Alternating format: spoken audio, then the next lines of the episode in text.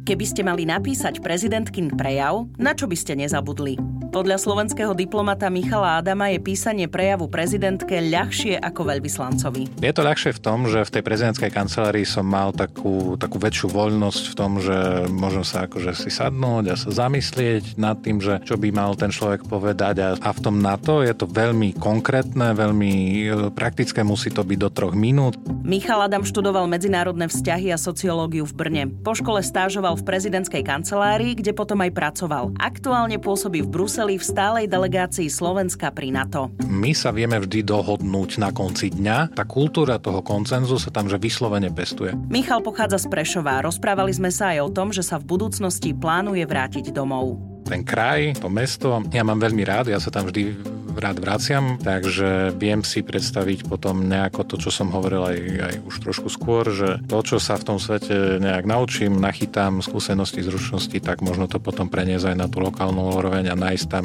niečo, ako zmysluplne prispieť k tomu, aby sa ľudia aj v Prešove mali dobre Predstavujem vám slovenského diplomata Michala Adama, ktorý pracuje pri stálom zastúpení NATO v Bruseli. Ja som Oli Čupinková a počúvate podcast Slováci v zahraničí.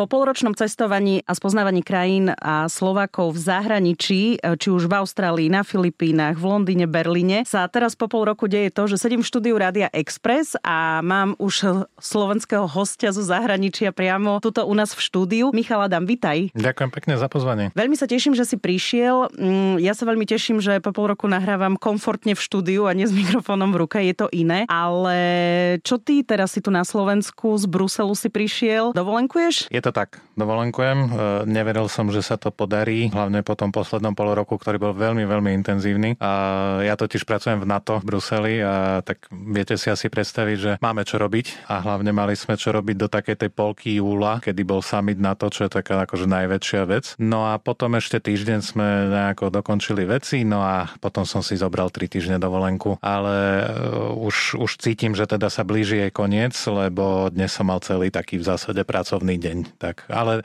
aspoň ho môžem takto príjemne s tebou zakončiť. Teším sa, že si v rámci svojej dovolenky si si urobil čas aj e, na rozhovor u nás a teda v podcaste Slováci v zahraničí. Teším sa, keď sa host vie predstaviť aj sám, takže už si to povedal, že pracuješ pre NATO. Čiže pracuješ v stálej delegácii Slovenskej republiky pri NATO. Začnime hneď e, možno z hurta, ako si sa tam dostal? Dostal som sa tam tak, že celý svoj profesný život, ktorý nie je teda až taký dlhý, je to nejakých, ja neviem, 7-8 rokov a sa venujem zahraničnej politike. No, ja som to aj študoval, medzinárodné vzťahy v Brne, veľmi ma to bavilo vždy, no a, a potom po škole som nastúpil vlastne do kancelárie prezidenta, potom som tam zostal ešte, keď sa z toho stala kancelária prezidentky. A po nejakom čase mm, vlastne som sa rozhodol a aj sa vyskytla taká príležitosť, že ísť pracovať ako diplomat e, na stálu delegáciu pri NATO. A keďže tieto témy bezpečnosti a, a, veci, ktoré sa na to riešia, mi boli vždy tak nejak blízke, tak to bola taká celkom aj prirodzená voľba. Veľkú úlohu zohralo aj to, že môj predošlý šéf e, je aj môjim terajším šéfom Peter Bátor, veľvyslanec Slovenska pri NATO. Takže my sme tak nejak prirodzene vlastne prešli tam spolu s takým poloročným oneskorením, ale no ja, si, ja si stále robím srandu, že už sme si príliš chýbali, lebo sme strávili 4 roky spolu v tej kancelárii prezidenta. No tak som potom za ním prišiel aj do toho NATO. Ľudia, ktorí sledujú Instagramy, tak Petra Bátora podľa mňa poznajú ešte z čias, keď robil v kancelárii e, prezidentskej, no. ako teda úradník, ktorý nespinká, že áno. Presne tak. Takže pozdravujem ďakujeme. Michal, tu vyplýva akože viacero otázok, ktoré si povedal, tak v skratke v rámci toho tvojho profesného života. A ja strašne rada rozprávam aj o tom, že je dôležité aj motivovať mladých ľudí, aby uh-huh. mladí ľudia mali vzory, aby keď sa rozhodujú aj o svojom povolaní, aby chápali a mali dobré príklady o tom, že ako tie práce fungujú, ale že možno aj ako keby o tom, že nič nie je nemožné. Že niekto by si povedal, že ty robíš v prezidentskej kancelárii, ako si sa tam dostal a tak ďalej. Tak prvá tá moja otázka z toho celého zatiaľ, čo si povedal, je, že, že kde v tebe sa ako v mladom človeku zrodilo to, že chceš vôbec študovať tie medzinárodné vzťahy. Že kde, je ten záu, kde bol ten tvoj záujem a ako si sa k tomu ty dostal, k tejto, práve k tejto téme? Jasné. Ja keď, od, odkedy si pamätám, vždy ma zaujímali proste uh, knihy, zaujímala ma história, takže veľa som si čítal aj o takýchto témach historických a rád som veľa vždy rozprával, čo viedlo moju mamu k tomu, že ma prihlasila na debatný krúžok na Evangelickom kolegiálnom gymnáziu v Prešove a tam som sa dostal do styku s debatou a so Slovenskou debatnou asociáciou, čo je organizácia, ktorá v ľuďoch okrem toho, že pestuje nejaké kritické myslenie, tak e, ich prirodzene privádza aj k nejakému hĺbšiemu záujmu práve o takéto veci, ako sú povedzme, že politika, medzinárodná politika, vôbec spoločenské vedy, právo a tak ďalej. Tam sa učíš vlastne aj argumentovať. No presne to tak. Mm. No presne tak. Čiže to, to, to je také akože,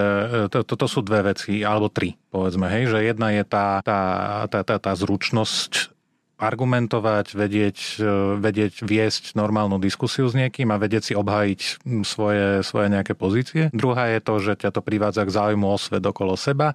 A tretia veľmi dôležitá je, že to pestuje aj nejaké občianstvo a nejakú zodpovednosť to v tebe pestuje za to, ako sa veci okolo teba majú a ako možno vieš prispieť k tomu, aby, aby boli lepšie. Takže veľmi veľa vďačím práve tejto debate Slovenskej debatnej asociácii za to, že, tieto, že vo mne vzbudila záujem jednak o tie profesné veci, ale aj o to, že možno chcem pomôcť k tomu, aby, aby sme sa tu mali lepšie, bezpečnejšie Uh-huh. Tie inak stredoškolské organizácie, ja som tiež v jednej pôsobila uh-huh. a myslím si, že presne je to veľmi dôležité, že niektorí si myslia, že na čo je toľko organizácií rôznych a že o čom ešte všetkom sa dá, ale že často sú práve tieto ako keby aktivity tých organizácií študentských aj e, nás tak vedia nasmerovať potom do toho vlastne celoživotného profesného života. Takže to, čo hovoríš, úplne potvrdzuje to, čo si myslíš. No jasne, presne, lebo a hlavne vieš, že to je v veľmi dôležitom veku, to sú také tie formatívne roky, kedy keď máš okolo seba nejakú dobrú a zmysluplnú komunitu ľudí, e, tak vieš si vypestovať priateľstva a aj cez tú možno cez ten komunitný rozmer sa potom dostať aj k takým akože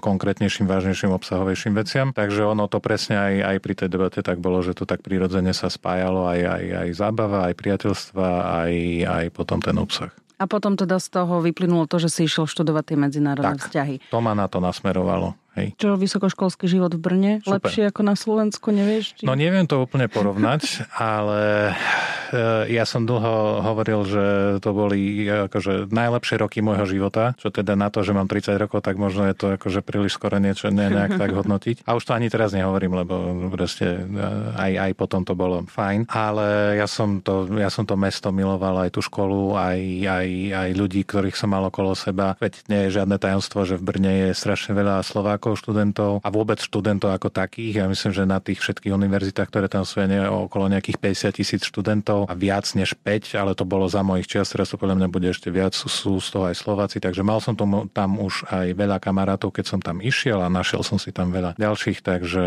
takže mňa to strašne bavilo. Aj mám strašne rád Brno ako mesto, lebo má takú správnu mierku. Všade sa človek dostane pešo a, a tie prechádzky, že presun z bodu A do bodu B je veľmi príjemný, inšpiratívny, ten verejný priestor ako vyzerá tá architektúra. Ja som to tam mal strašne rád. Ja keď prídem niekedy do Brna, lebo tam, že je moja sesternica, tak ja som niekedy mala pocit, keď ma zoznamovala s viacerými ľuďmi, že teda ten je tam taký malý Prešov v tom Brne. Nie je to tak? že veľa Prešovčanov. A tvoju že... sesternicu veľmi dobre poznám. a týmto ju aj pozdravujem. áno, áno, veď e, my sme sa smiali, keď sme dohodovali tento rozhovor, mm-hmm. tak sme mali takú oficiálnu debatu. Dobrý áno, deň no, a teším sa na rozhovor. Príďte prosím vtedy a vtedy tam a tam a teda veď e, máme spoločných známych. Ja, teda. som ti, ja som ti povedal, že nemusíš mi vykať, však my sme sa už stretli. áno, áno. Svet je malý, no áno. teda. Dobre, a teraz z tej školy, kedy si išiel na tú stáž? Toto je presne to, že čo ma aj tiež možno nasmerovalo, že konkrétne na tú, že kanceláriu prezidenta bolo, že v 2015 to bol asi dva roky pred koncom štúdia, hej, som bol na stáži a tam som sa spoznal s veľmi fajn ľuďmi, okrem iného aj s Petrom Bátorom teda. A strávili sme nejaký čas spolu a, a celkom sme si aj ľudsky sadli, takže ja ešte, aj kým som bol na škole a, a nejak som rozmýšľal, že čo ďalej, tak mm, často som sa jemu ozval a radil sa, že, že uh, kam, kam to po škole mm, potiahnuť, kam sa posunúť. No a aj vďaka tomu sa ozval on mne, že teda otvára sa pozícia v kancelárii prezidenta v týme, kde je aj on a že mám sa prihlásiť. Tak som sa prihlásil, bolo tam nás nejakých, ja neviem, 8 uchádzačov, potom sa to tak redukovalo postupne. Sme na konci boli úplne dvaja A... Aj si musel a... splniť nejaké podmienky no, akože jasne, v rámci tej stáže? To teraz ja som už preskočil k tomu primaciemu procesu mm-hmm. vlastne o tie dva roky neskôr, ale stáž bola skôr na to, že áno, dostával som aj nejaké zaujímavé úlohy, ale skôr to bolo o tom, že pochopiť, ako tá inštitúcia funguje, aké, aké má úlohy v domácej, aké má úlohy v zahraničnej politike a, a, a pospoznával dobrých ľudí. Takže ja stále hovorím a využijem teraz priestor aj na to, že ak máte možnosť ísť niekde stážovať, určite chodte a podľa mňa veľmi sa zmenilo už, alebo nie veľmi, ale do nejakej miery sa zmenilo aj to nastavenie tých stáží, že keď niekedy sa to možno aj tak trošku ironicky hovorilo, že to je človek, ktorý varí kávu a, a neviem, akože robí tam nejakú podržtašku, tak e, často, často teraz to už tak nie je, pretože tie buď úrady alebo spoločnosti ponúkajú celkom zmysluplnú a zaujímavú prácu, takže ktorá dá tomu človeku nejaké skúsenosti, zručnosti, kontakty.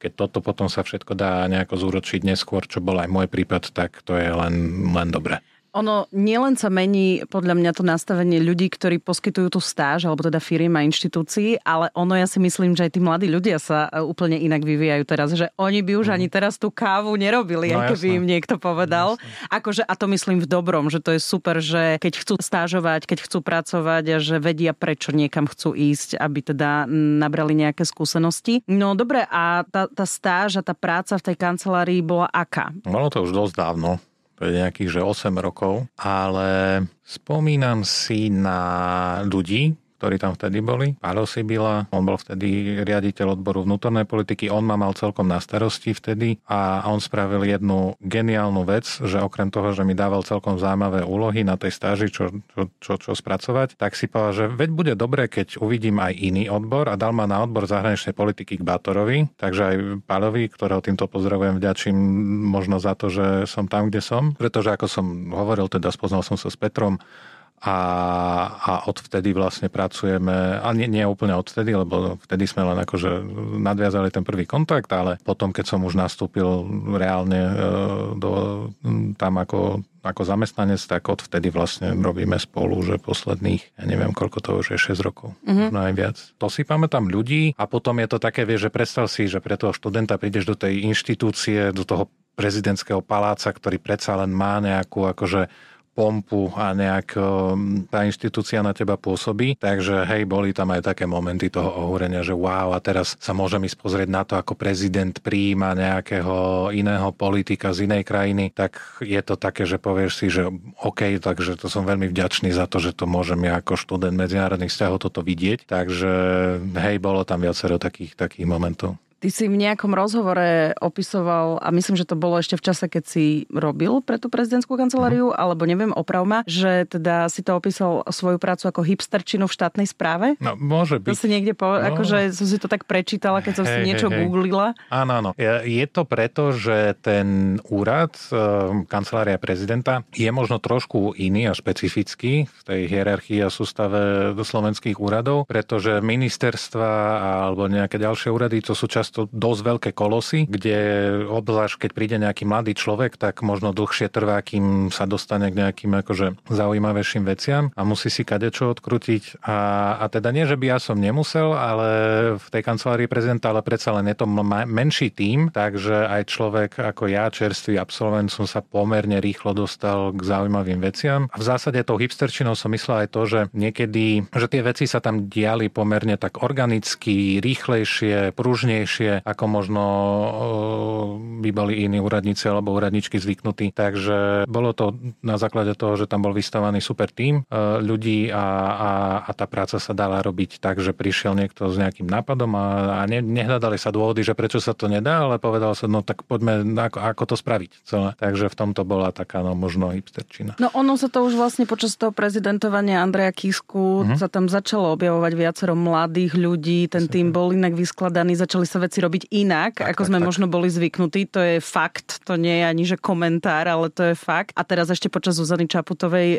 taktiež. Ešte viac. Ešte viac. čiže, čiže ono sa to ukázalo, že tí mladí ľudia majú príležitosti a vy, môžu sa mhm. vytvárať, len ich treba, ako ty si aj povedal, že ak máte príležitosť, tak to využite. Teda toto je odkaz pre všetkých mladých ľudí. Lebo teda, hej, mladí ľudia v štátnej správe, to je tiež taký skreslený pohľad z rôznych pohľadov, či už sa bavíme možno možno nielen v týchto veľkých inštitúciách, keď už ako je prezidentská kancelária, ale že napríklad, ja neviem, aj v malom meste máme rôzne úrady a mladí ľudia väčšinou tam akože, neviem, buď nechcú ísť pracovať, lebo majú skreslenú predstavu možno o tímoch so staršími ľuďmi už na úradoch. To som veľmi rád, že toto hovoríš, lebo ja som niekoľko rokov bol aj e, najprv členom, potom aj štatutárom e, občanského združenia Klub úradníkov dobrej vôle.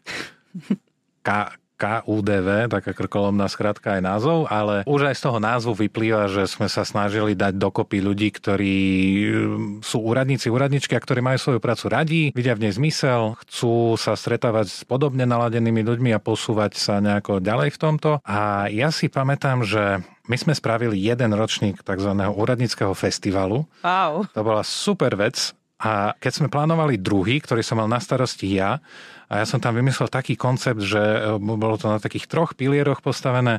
Jeden bol, že práca v tej takej štandardnej štátnej správe, ako ju poznáme možno, že z Bratislavy, z hlavného mesta, ministerstva, úrady a tak ďalej. Druhá bola, že medzinárodné inštitúcie, lebo o tom, mm-hmm. o tom sa často nehovorí a aj často možno trošku zaostávame v tom, že málo posielame ľudí vonku, e, aby si vyskúšali aj, aj prácu v nejakej medzinárodnej inštitúcii. A ten tretí pilier bol, že lokálna štátna správa. A to ja považujem za veľmi dôležité, aby ľudia, ak majú ľudia vzťah k miestu, odkiaľ pochádzajú, aby mali príležitosti na to, možno nejako efektívne tam zúročiť svoje schopnosti, svoje skúsenosti, to, čo sa vo svete naučili a mali, mali príležitosti na to sa tam vrátiť. Ja som to videl veľa vo svojom okolí, že ľudia s rozbehnutou super kariérou a s dobrými príležitosťami zrazu sa vrátili, ja neviem, do Košíc, alebo do Prešova, alebo niekde lokálne a začali robiť pre, pre to mesto alebo pre kraj a začali tam robiť zmysluplné veci. Takže to ma tak pozbudilo v tom, že, že spraviť ten, ten festival alebo ten ako, taký, ako takú burzu príležitostí a dôležitý rozmer uh, tých príležitostí by bol práve aj ten lokálny. No len potom prišla korona a bolo to festival. No.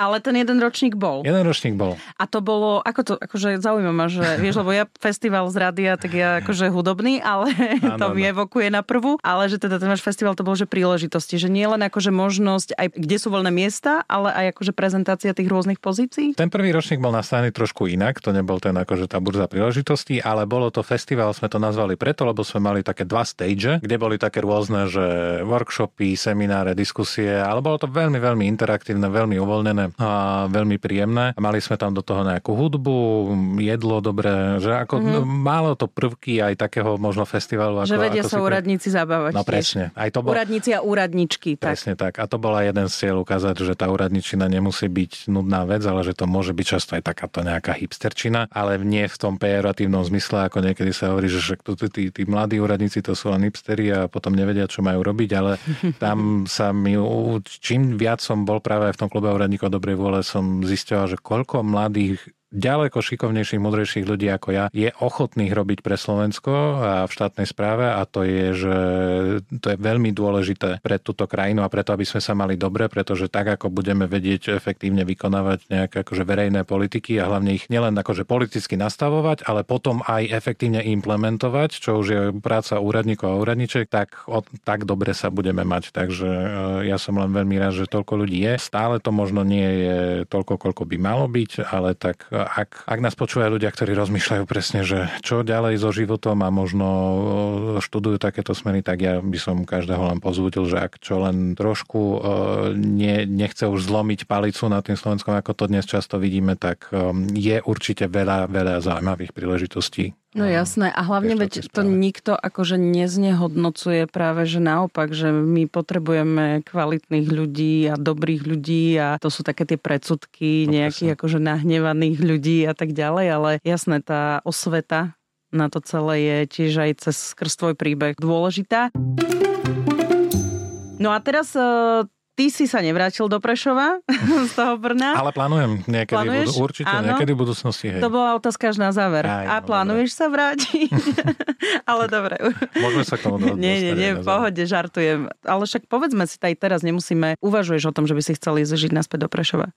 Hej, hej, hej, je to tak niekde, niekde v takom strednodobo mm-hmm. až v dlhodobom horizonte, ale ja mám to, zo mňa si Peter stále robí srandu, pretože my máme vlastný podcast aj na to, kde sa venujeme témam že z bezpečnosti a zahraničnej politiky, diplomácia. Veľmi ja vás počúvam. O, super, no, to som veľmi rád. A, a snažíme sa to robiť trošku inak, takou uvoľnenou formou a, a mať zaujímavých hostí a zaujímavý obsah. Nech to nie je taká nudná úradničina alebo veľmi odborná e, robota. No a často ja v tom podcaste spomínam aj v kontexte Ukrajiny, ktorej sa tam veľa venujeme, že, že, um, že to, ako sa bude mať dobre Ukrajina a keď bude prospejúca krajina, tak to má, bude mať veľký dopad na prosperitu východného Slovenska. Mm. A, a ja to hovorím preto, lebo ja tu ten kraj a, a to mesto. Ja mám veľmi rád, ja sa tam vždy rád vraciam, veď aj teraz som mal, že trojtyžňovú dovolenku a dva týždne z toho som strávil v Prešove, lebo,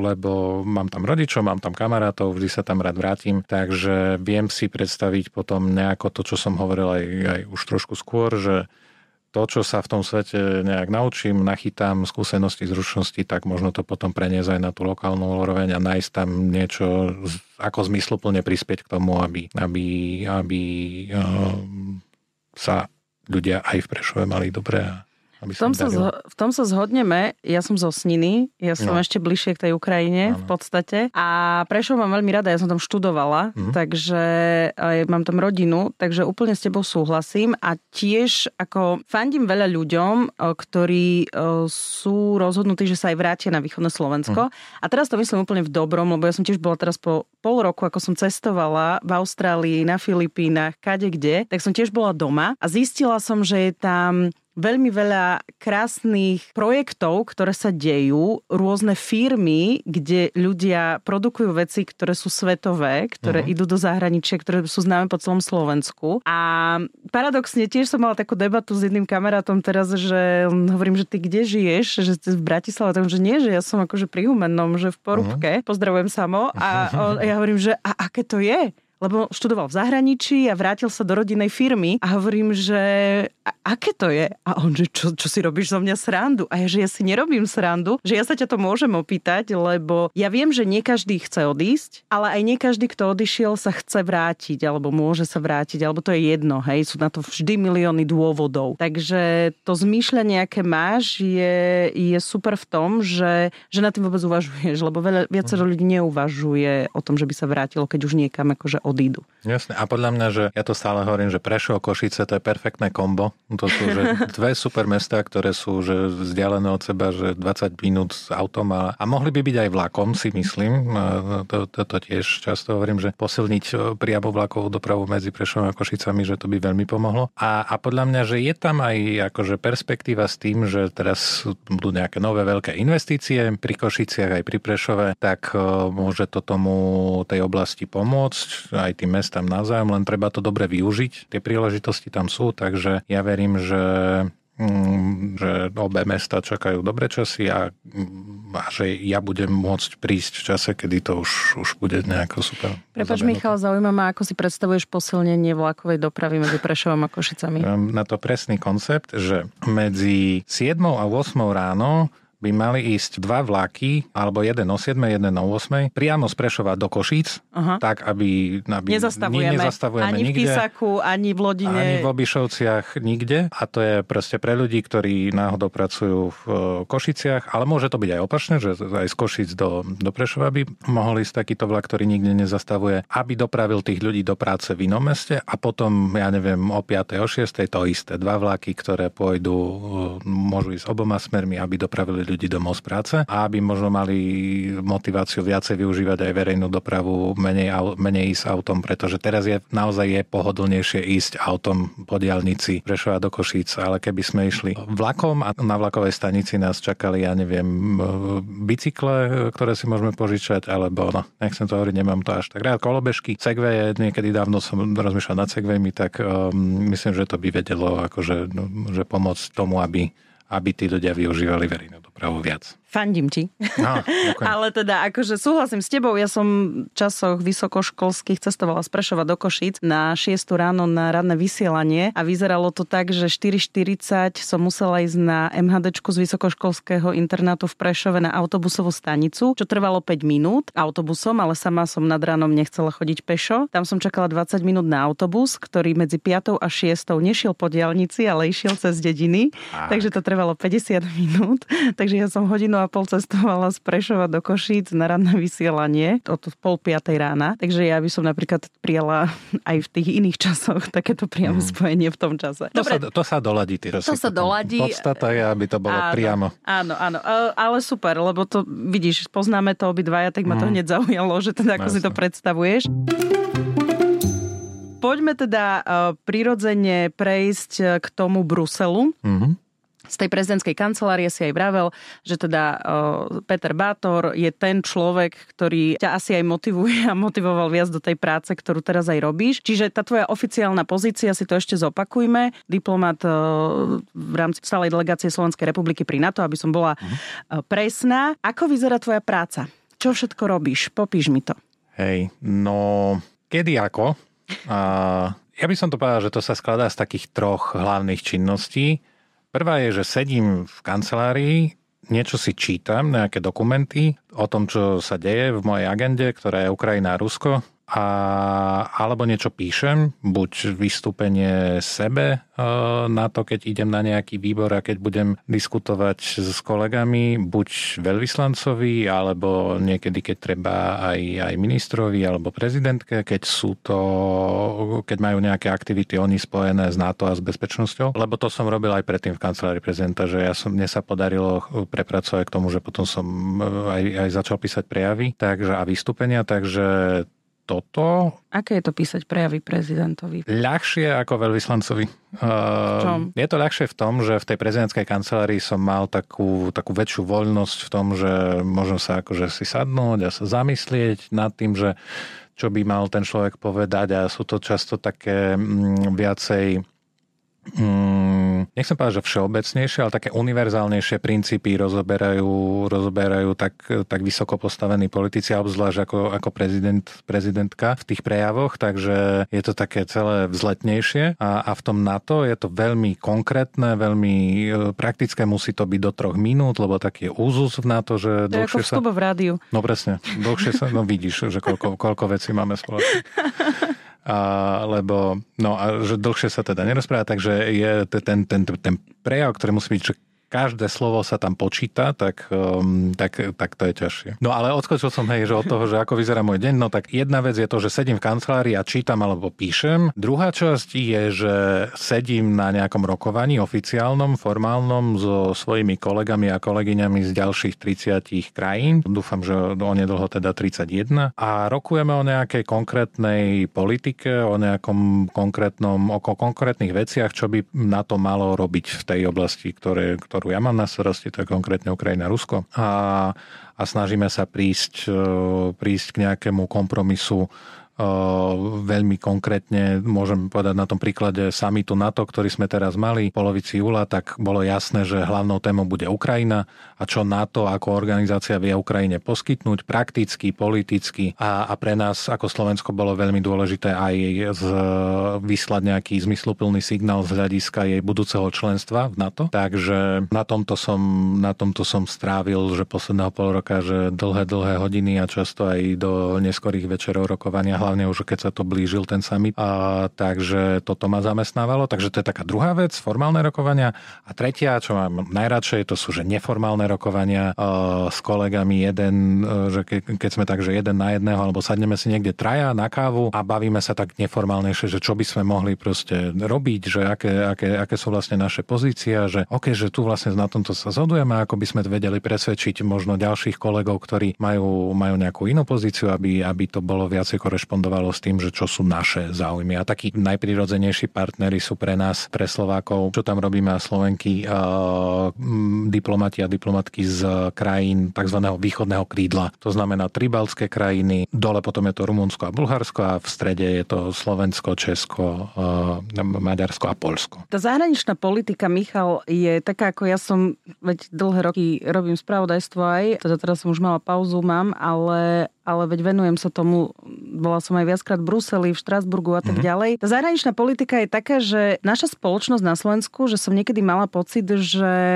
ju až tak nevnímajú, mm-hmm. kým sa nezačne diať niečo, čo sa nás začne nejakým spôsobom týkať mm-hmm. viac, alebo je to blízko, hej? A teda sa bavíme o vypuknutí vojny na Ukrajine, čo je brutálne blízko. Je to, mhm. to proste tu. Ako si to ty vnímal, lebo ty ako mladý človek si sa k tejto téme vlastne takto postupne prepracoval, študoval si to, stážoval si, no. začal si to robiť, hej, všetko, je to tvoj job, je to tvoja robota, ale že, lebo ja si pamätám, že aj Peter Bátor na svojom e, Instagramovom profile vysvetľoval vtedy, ako bude postupovať na to, uh-huh. že teda vysvetľoval ľuďom takým tým ľudskejším jazykom no, niektoré no. veci, že aspoň minimálne tí, čo ho sledujú a tak ďalej. Ja som sedel na opačnej strane Asi kamery. otočil. Hej. Áno, áno, áno. Takže ako si toto vnímal, že tá naša spoločnosť ehm, zrazu aj začala spochybňovať NATO, mm-hmm. alebo neviem, lebo tam boli rôzne témy a nechcem sa k tomu akože jasne, úplne jasne. vrácať, ale minimálne ma zaujíma ten tvoj postoj a názor na to. To je super otázka a aj súhlasím s tým hodnotením, že dlho tá zahraničná politika bola nejako v úzadí a súhlasím s tým, že možno o, začala byť viac tak v popredí, keď začala vojna na Ukrajine ale ja začiatok vojny na Ukrajine považujem za rok 2014. A to je vtedy, keď uh, Rusko sa rozhodlo, že vyšle svojich neoznačených vojakov na východ Ukrajiny a na Krym a tieto oblasti obsadí a vtedy sa niečo zlomilo. Mm. V tom 2014. Vtedy aj viacej začala pôsobiť u nás organizovanie ruská propaganda a aj viacej sa začali spochybňovať, spochybňovať niektoré tie základné zahranično-politické princípy a orientácia, ktorá bol, bol na tom taký, ja by som to nazval taký ospalý koncenzus. Sme členom EÚ, sme členom NATO, je to fajn, máme z toho nejaké výhody, ale že by sa to nás nejak speciálne týkalo, okrem toho, že môžeme slobodne cestovať a, a, aj, aj za prácou, aj, aj, aj, aj všelijak inak a že máme roaming, tak ne, nejak nás to nedvíhalo do stoličky, ale zrazu ten 2014, tak tam to nabehlo a potom sa to už začalo tak nabaľovať, už prišiel Brexit, migračná kríza a vtedy začala náberať na obratkách aj tá propaganda. Jo, tej to išlo. No a a teraz to vyvrcholilo až, až mm-hmm. tuto, lebo že čím, a, a to súhlasím, že čím intenzívnejší je, ten, je, je tá udalosť, alebo to, čo, čo sa nás týka, a čím bližšie je to k nám, tak tým viacej je to aj napádané, spochybňované a to je, je to prirodzené, ale je to zároveň extrémne nebezpečné, pretože keby prevládli tie hlasy, ktoré hovoria, že a ono to nie je až také jednoznačné, že kto je agresor a kto je obeď a že vlastne my s tým Ruskom by sme mali mať normálne vzťahy a tá Ukrajina, že čo vlastne sa oni bránia, však oni, však chceme mier, tak nech už akože prestanú bojovať, tak ak by, ak by tieto hlasy prevládli, tak uh, to je, ja to považujem za obzvlášť, a to teraz nejde, že o, o Ukrajinu samotnú, to je jedna kapitola, ale pre Slovensko by to bolo veľmi, veľmi nebezpečné. Takže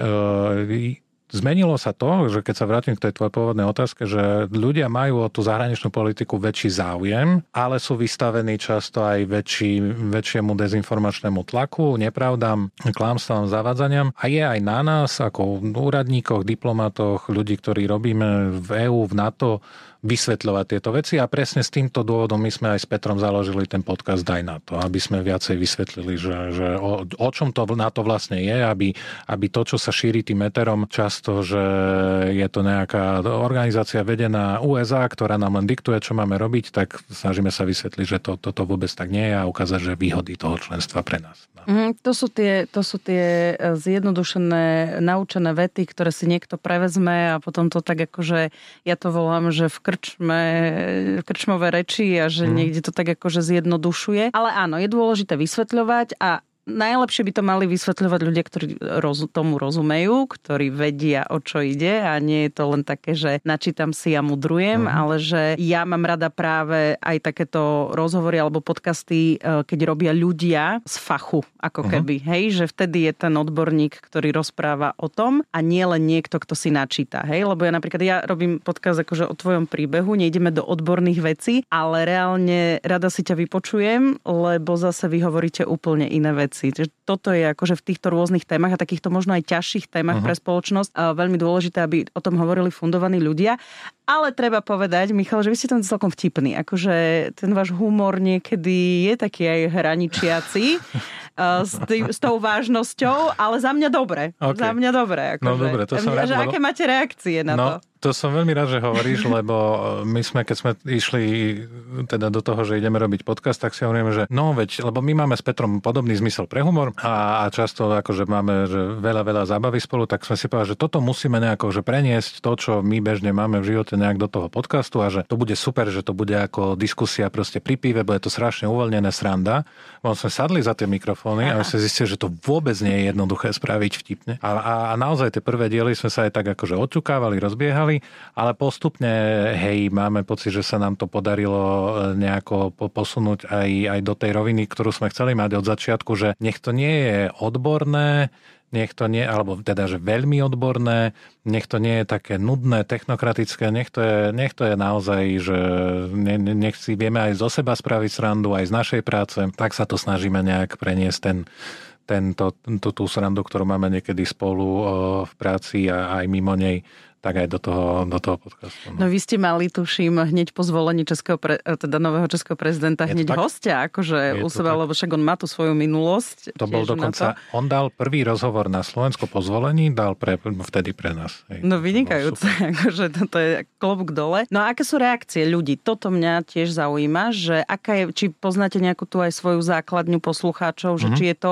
sú to ľudia z fachu, alebo napríklad, že aj úplne nejakí fanúšici tak takýchto tém, alebo možno tých ľudí, ktorí hosti tam poznáte, že či poznáte nejak tú svoju Jasne. základňu. Tie reakcie sú prevažne pozitívne um, že vždy, keď vyjde nejaký diel, tak aj na Instagrame našej stálej delegácie, kde okrem iného tiež pridávame taký kontent, že zo zákulisia tej našej práce diplomácie zahraničnej politiky nie, nie, nie úplne často e, človek má možnosť vidieť, že ako to vyzerá v rokovacej miestnosti v NATO, alebo, alebo ako vyzerá e, summit NATO, alebo stretnutie ministrov, tak aj, aj to sa tam snažíme pridávať a ukazovať veci zo zákulisia. Tak vždy, keď vydáme nejaký nový diel, tak prídu nejaké správy na Instagrame, že super a, a že tešíme sa na ďalší, no ale samozrejme tým, že aké témy problematizujeme, čomu sa venujeme, tak často je to aj, že, že no, ne, ne, ne, ne, ne, ne, viete si predstaviť asi. Áno, áno. Takže tak, ale rozmýšľam, hej, poviem jeden príbeh teraz veľmi čerstvý pre mňa. Mám vo svojom okolí človeka, ktorým, ktorým som bol nedávno, proste som s ním strávil deň a sedeli sme v reštaurácii a hovoril mi, že super podcast, že, že počúva každý diel, že sa mu to veľmi páči. A, a tak trošku naznačil, že, že ako nečakal by to od seba, lebo že on niekedy v minulosti bol, že najmä proruský a že e, skôr, že proste mm, mal iné názory, ale že prišlo k nemu najmä po tej invázii z minulého roka, že prišlo k nemu k takému vytriezveniu a vlastne si uvedomil, že okay, že toto, čo, čo, čo roky konzumoval, že možno nie je úplne tak. A začal si o tom viacej vyhľadávať nejaké informácie z ďalších zdrojov a tak sa dopracoval aj k nášmu podcastu.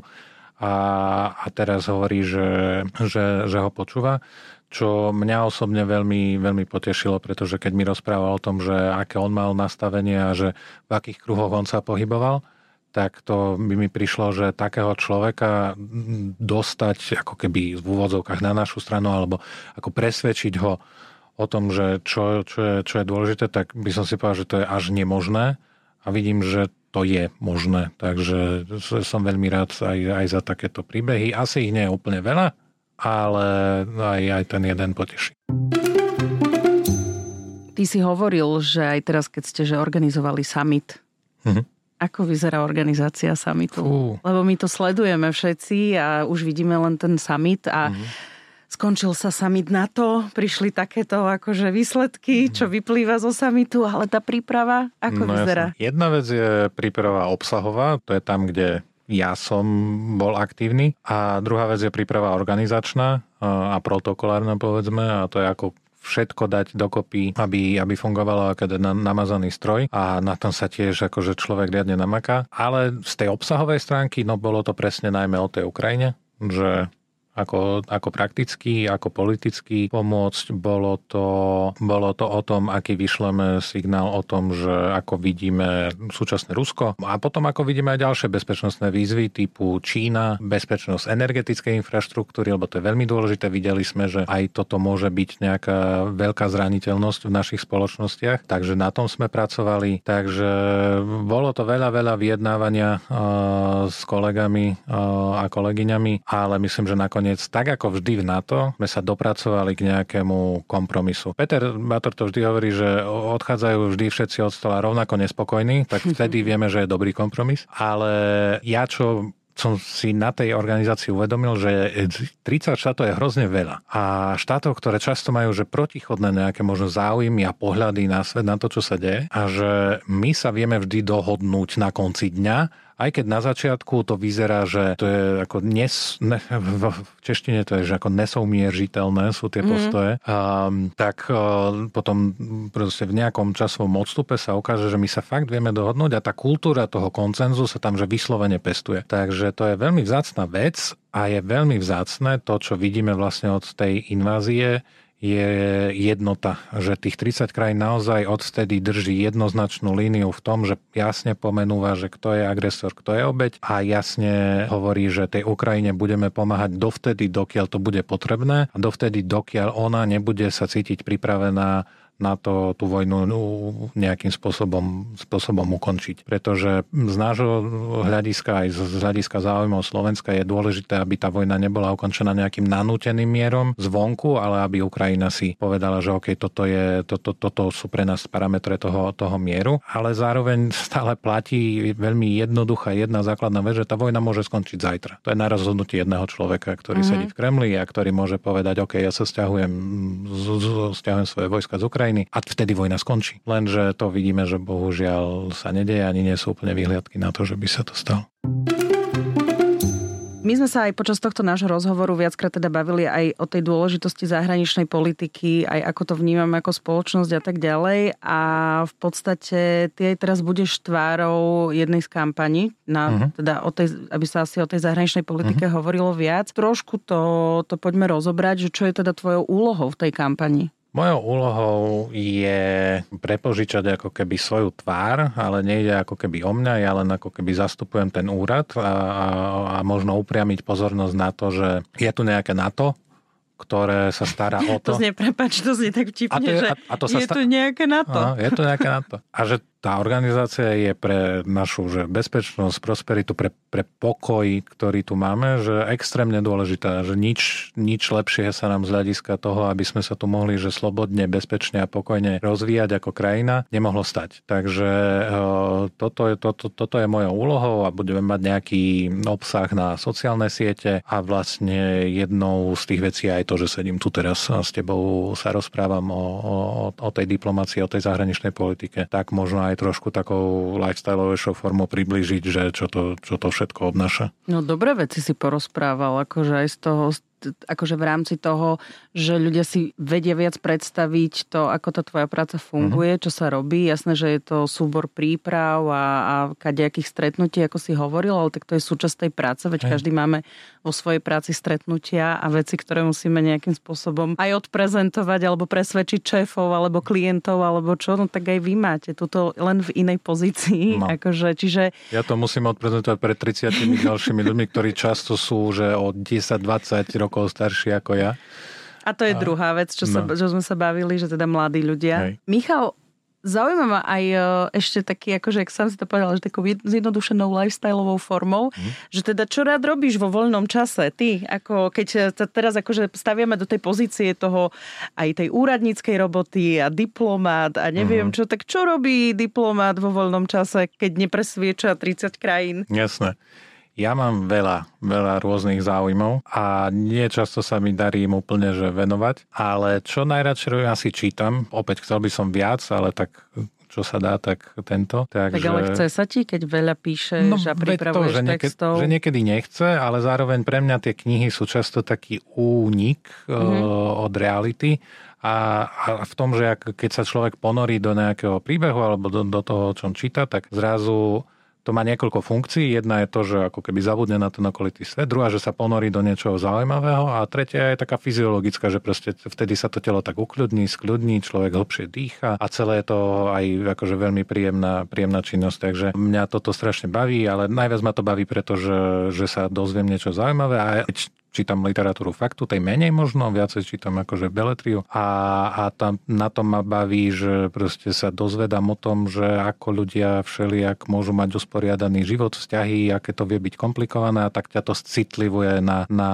na tie ľudské príbehy okolo teba. Takže tomu sa venujem. Mám veľmi rád športy a ich sledujem. Niekedy som, že všetko vedel o všetkých športoch, teraz už skôr len futbal, obzvlášť taliansky. Mám obľúbený tým Inter Milan áno, tak mm-hmm. to, to, to, to ešte pred koronou niekedy som aj chodil na zápasy do Milana alebo inde. Teraz som bol aj na finále Ligy majstrov, tak to ma, to ma strašne, to, to som bol rád. Som vyhral v lotérii možnosť kúpiť si listok. um, takže toto, ale aj akože aktívne že buď vybehnúť niekde do prírody s obsom, no mám psíka, tomu sa veľa, veľa venujem. Bruseli? Bruseli, hej. A aj, aj, aj nejaký šport, len je pravda, že dosť som športoval predtým, než som išiel do Bruselu, ale tým, že tam zrazu bolo tak strašne veľa tej práce a nevedel som si ju ešte úplne dobre rozdeliť, tak som prestal a dva roky trošku mi to telo chradne, takže mm. chcem sa k tomu teraz obzvlášť vrátiť, keď už som lepšie pochopil, ako si zadeliť ten deň. A... Ale bolo to pekné, že mám rád športy, sledujem. No, no presne, lebo, lebo niek- dva roky dozadu by som povedal, že aj robím, ale teraz už skôr len sledujem. Prepač, ja som to posledná, čo by mala rýpať, ale teda dobre. Takže to a potom posledné, že ja som veľký, akože taký všežravec, čo sa týka nejakej kultúry a popkultúry, že strašne veľa podcastov počúvam, sledujem, keď je možnosť nejaké seriály, filmy, proste všetko, nejaká produkcia, keď je kultúrna a, a je to dobré, tak proste nájdem si na to nejak čas, aby som to mohol tento pozrieť, spracovať nejak a opäť proste rozšíriť si obzory. A voliť budeš zo zahraničia? Budem, budem. Ja som hneď ten deň, keď sa dalo prvýkrát požiadať, že v prvý deň, keď sa dalo požiadať, tak som si požiadal listky, hej, budem posielať. Tá kvalita života v Bruseli, ty ako hodnotíš ako Slovak v zahraničí, pochádzajúci z Prešova, z východného Slovenska, teraz žije v Bruseli. Čo ty a Brusel, ako to hej. vnímaš, toto mesto? Aj v Brne si žil? Hej, hej, je to taká, v Slovenčine to neznie ani dobre, že láska, nenávisť. Je to taká love-hate relationship trošku lebo je to akože moderné západoeurópske mesto, kde je strašne veľa akože zaujímavých vecí, hlavne kultúrna ponuka, je to hlavné mesto krajiny a je to aj zase hlavné mesto Európy, Áno. takže to, to, tam sa to mieša a je tam, že z tohto hľadiska na, na, na nejaké vyžitie je to super ale zároveň um, je to strašne rušné mesto. Je to mesto, kde na uliciach je pomerne málo zelene, ale oni zase, musím povedať, že to zelene už oni to kompenzujú krásnymi parkami. Majú strašne super parky, takže to, to, to sa dá ale vie to byť niekedy také, no proste veľmi e, rušné, betonové, e, také stiesnené, stiesnené mesto. A teda, ne, neviem, či úplne ako diplomat by som to mal hovoriť, ale často služby nie úplne fungujú tak, ako majú a človek to docení, že keď často nadávame tu na Slovensku, že ako veci nefungujú, tak ja hovorím, skúste si ísť žiť do Bruselu. A nie je to len o Bruseli, je to aj často ďal, ďalšie iné západoeurópske mesta, ktoré majú problém napríklad s tým, že kvalita internetu, to ako, ako, ako rýchlo vám ho príde človek zapojiť, to je akože osobná skúsenosť, a, alebo keď sa niečo pokazí, vie pri prísto opraviť, alebo doručovanie balíkov, to je akože obľúbená téma v Bruseli, ktoré mm-hmm. toto neúplne funguje tak krásne ako u nás, že vám príde kuriér zavolá, vtedy, vtedy prídem, toto je, ja, ja hovorím, to na Slovensku máme úplne nádherne, krásne zorganizované, je to veľmi presné. Ak máte niekedy pocit, že vám e, nepríde balík alebo že sa vám neozval kurier, tak vedzte, Medzi 8 a 17 vám no, doručíme balík? Vie to, vie, to byť, vie to byť aj horšie. vie to byť aj horšie, takže sú tam niektoré takéto veci, ktoré, no, že máme aj my na Slovensku lepšie vychytané. Ale celkovo je to také, že teraz už som aj rád, že som tam išiel. Ten prvý rok bol že veľmi náročný si, si tam zvyknúť a, pochopiť aj, ako to mesto funguje a nájsť si tam tie svoje chodničky. Ale už keď ako rozlúskneš to mesto, tak, um, tak je, je fajn, ale na ten obmedzený čas, na ktorý som tam, tak, tak to bude stačiť. Vždy sa tam akože rád vrátim, lebo našiel som si tam super veľa dobrých kamarátov. A to musím povedať, že najlepšia vec zatiaľ na Bruseli a na Belgicku sú ľudia, že veľa veľa dobrých kamarátov, kamarátiek som si našiel, takže to je úplne super, ale že na tie 4 roky to stačí. Uh-huh. A ty to máš akože obmedzené. Hej, je to časovo uh-huh. ohraničené. Ono to v tej diplomácii tiež tak uh-huh. funguje, tiež môžem akože trošku uh, No, som si myslela, že v rámci tej inej pozícii, že nie úplne nejakého akože veľvyslanca, alebo nie, čo, nie. že ty máš akože nie, nie. na dlhšie. To, to funguje na, na všetkých uh-huh. úrovniach, je tak, takzvaný rotačný systém uh-huh. a diplomati fungujú tak, že si odkrutia 3 alebo 4 a niekedy možno 5 vo vynimočných prípadoch vonku, niekde v zahraničí, na úrade, ktorý v zahraničí máme a potom sa vrátia domov a strávia tam rok, dva v ústredí takzvanom, to je na, priamo na ministerstve na hlbokej ceste v Bratislave, tak e, tam si odkrutia niečo doma a potom idú zase niekam vonku a tak uh-huh. sa to strieda. 4 von, 2 doma, 4 von. Jasné. Michal, ďakujem veľmi pekne ja za, za rozhovor, za tvoj čas, že si teda aj v rámci dovolenky eh, si si vybavil takéto eh, povinnosti, eh, čo sa týka rozhovorov a trošku... Sú to príjemné povinnosti. Áno, rozprávanie o tvojej práci a, a o celých týchto všetkých témach, ktoré sú síce ťažké, ale aby sme ich možno aj pochopili z takého iného pohľadu. Ešte raz ti ďakujem veľmi pekne. Pozdrav Petra Bátora. Pozdravím. Ty pozdrav sesternicu. Pozdravím sesternicu, vybavíme pozdravy, ale minimálne ďakujem ti za veľmi príjemný rozhovor. Ja ďakujem, ja, je to tak, aj je to obojstranne, ten pocit je vzájomný.